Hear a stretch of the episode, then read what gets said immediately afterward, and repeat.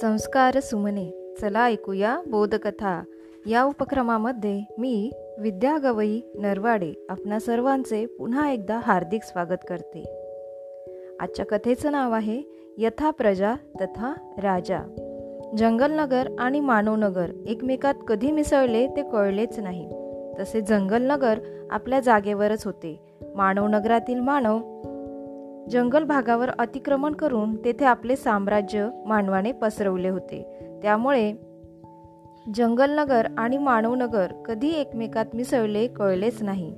तर त्याचं काय झालं? हल्लीच भारतातील मानवनगरात सार्वत्रिक निवडणूक झाली.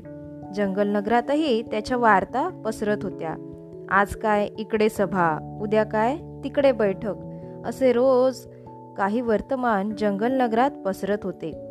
माकडराव तर मानव नगरात रोज जात आणि तेथील खबरा इकडे जंगल नगरात पोचवीत. तेथील तापलेले निवडणुकीचे वातावरण आता जंगल नगरातही हळूहळू पसरत होते. दोन्ही अर्थाने अर्थात एक म्हणजे निवडणुकीचे वातावरण तापत होते दुसरे म्हणजे अतोनात झालेल्या जंगलतोडीमुळे आणि दुसरे निवडणुकीच्या ज्वरानेही ते तापत होते. माकडरावांनी त्या दिवशी वनराज सिंहाची भेट घेतली. मानवनगरात कशा पद्धतीने निवडणुका होतात तशाच आपल्या इथेही घ्याव्यात असे सुचवले. आधी महाराजांना माकडाचा खूपच राग आला. राग येणे स्वाभाविकच होते कारण निवडणूक घ्यायची म्हणजे महाराजपद जाण्याची भीतीही होतीच. त्यामुळे त्यांनी मोठी गर्जना केली व त्याला फटकारलेच चांगले. माकड घाबरून निघून गेले खरे पण त्याच्या मनात ती गोष्ट डाचत राहिली. आणखी कुणाला तयार करावं असा विचार करीत ते डोके खाजवीत होते. इतक्यात कानावर वाघाची डरकाळी आली. वाघ म्हणजे योग्य उमेदवार असे म्हणून त्याने पटकन झाडावरून गिरकी मारताच उडी घेतली आणि क्षणभरात धूम ठोकली ती डरकाळीच्या दिशेने. वाघोबालाच तयार करावं झा आलं असं मनाशी पुटपुटत माकड वाघाकडे गेला. अखेर त्याने वाघोबाला गाठलेच. भीत भीत त्याच्यासमोर उभा राहत माकडाने वाघोबाला सलाम केला.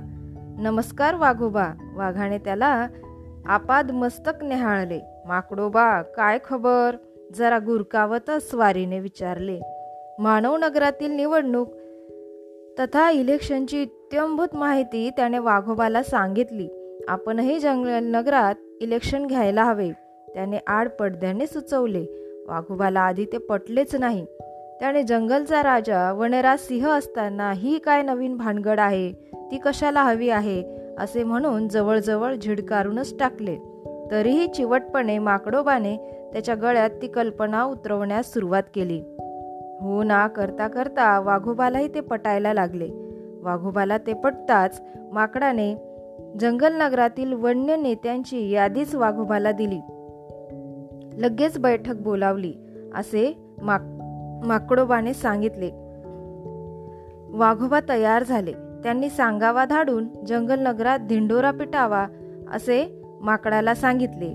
पण वनजाहीर कशाला करायचे? उगाच जादा लोक म्हणजेच प्राणी येतील. असे म्हणून माकडोबांनी सगळ्यांना कानोकानी सांगावे असे वाघोबां वाघोबाला सांगितले. मग काय? हळूहळू ही गोष्ट वनराज सिंहाच्या कानावर गेली. जंगल नगरात इलेक्शन व्हायलाच हवे. मग जंगल नगरात आणखी कोण कोण वनप्रतिनिधी होऊ शकेल? याची चाचपणी करावी असे माकडोबा म्हणाले.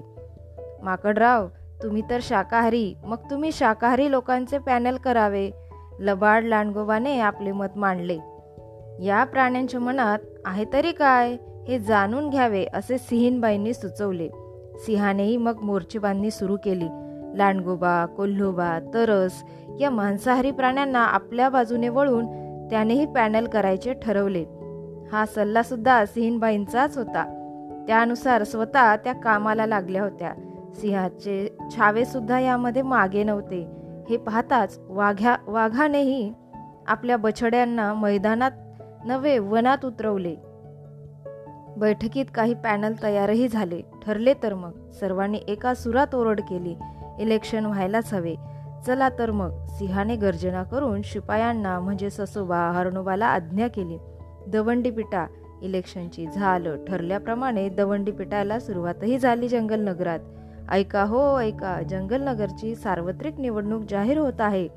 सर्वांनी या निवडणुकीसाठी मतदान करायचे आहे. अशी दवंडी पिटत जंगलनगरचे शिपाई घनदाट वाटेवरून जात होते. इलेक्शनचा दिवस महिन्याने ठरला. उन्हाळ्याच्या शेवटी मतदान घ्यावे असे ठरले.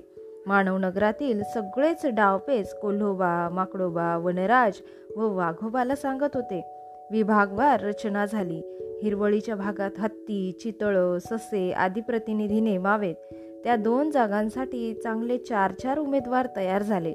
माकडोबाने हत्तीला फितवण्याचा प्रयत्न केला परंतु ससोबाने त्याला स्व स्वतःच पॅनल बनवायला लावलं. त्याचीही मानवाशी मैत्री होती. त्यामुळे त्यालाही काही डावपेच माहीत होतेच. तिकडे जलचरांनी देखील शर्यतीत उतरण्याचे ठरवले. इलेक्शन जाहीर होताच प्रचारही सुरू झाला.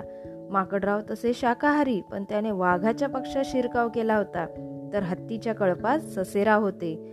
जलचरात कासव दोन्हीकडे संचार करणारे असल्याने जलचरांना जलन जंगल नगरातील शर्यतीत उतरवण्याचे त्याने ठरवले.